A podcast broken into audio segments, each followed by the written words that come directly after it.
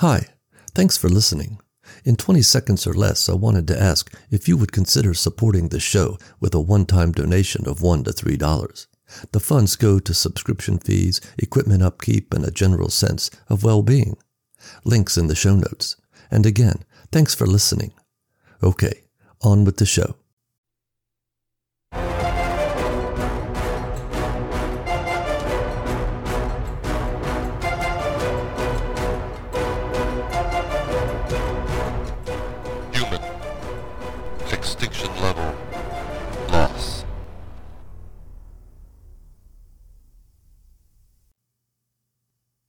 Chapter 52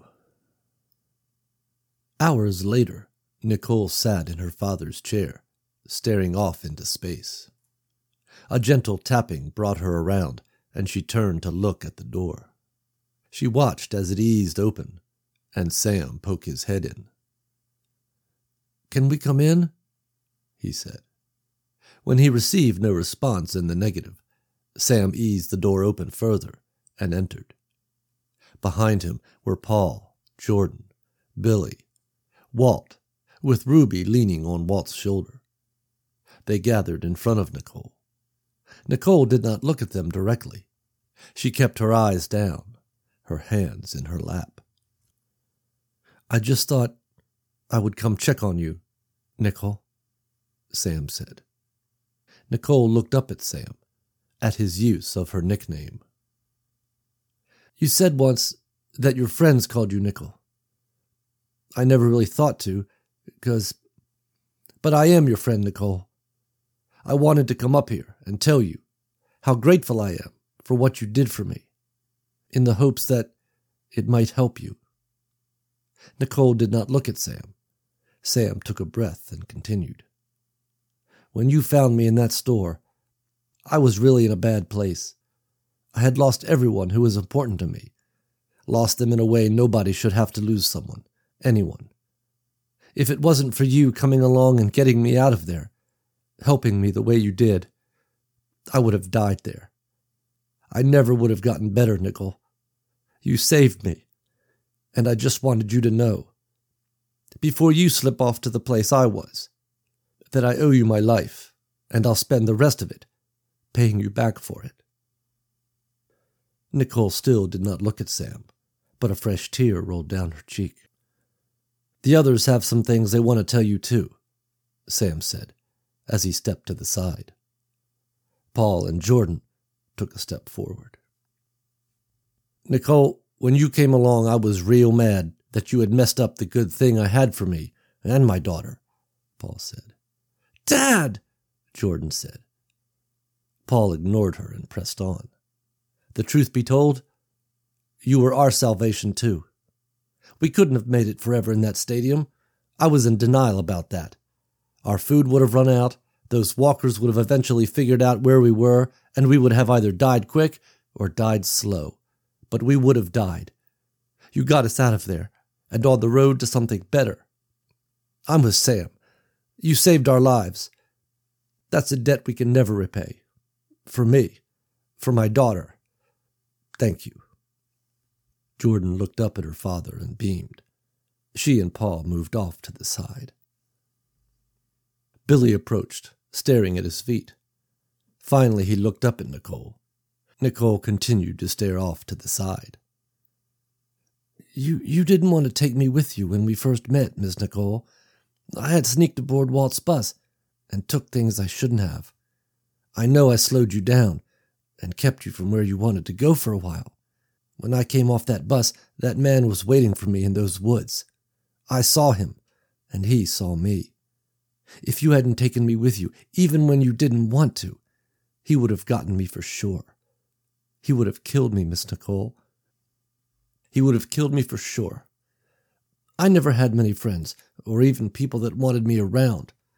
Not even my parents. Now, I got a bunch of new friends, and even a girlfriend. The best girlfriend any boy could ever hope to have. A girlfriend you helped me save when. I owe all that to you, Miss Nicole. So don't feel sad, okay? Billy shuffled his feet, and with his head down, took a place next to Jordan.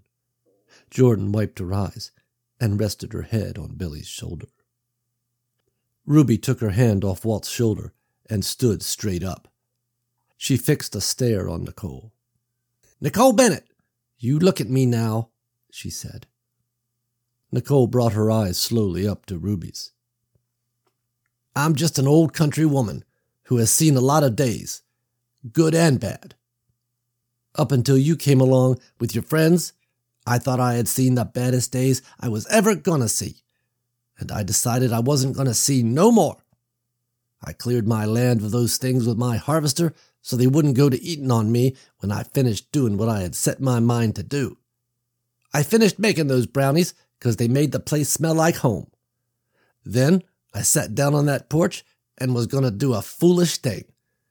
I was going to take that old police special, stick it in my mouth, and blow my damned head clean off. Yes, I was.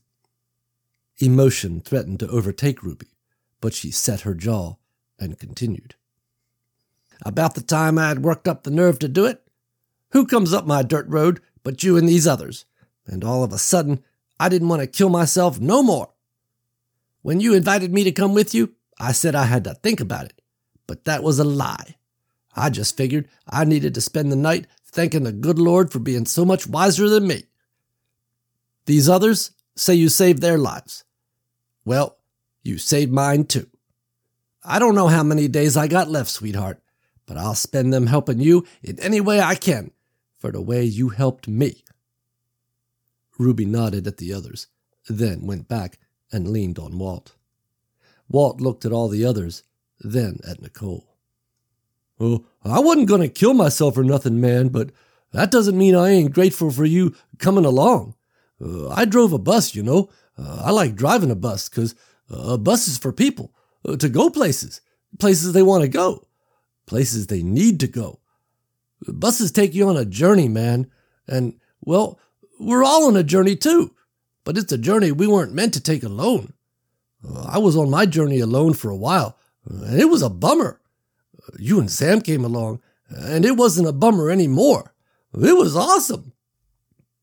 Walt got excited and broke out into a big smile. Nicole stared at him and laughed in spite of her tears. The others laughed and looked at Walt. Ruby rubbed Walt's arm and smiled up at him. Nicole looked down at her lap and fidgeted with her hands. Sam stepped up again. We just wanted to tell you that, Nicole. When you're ready, we'll be downstairs to do whatever you want to do, Sam said. They all filed out of the room and left Nicole alone.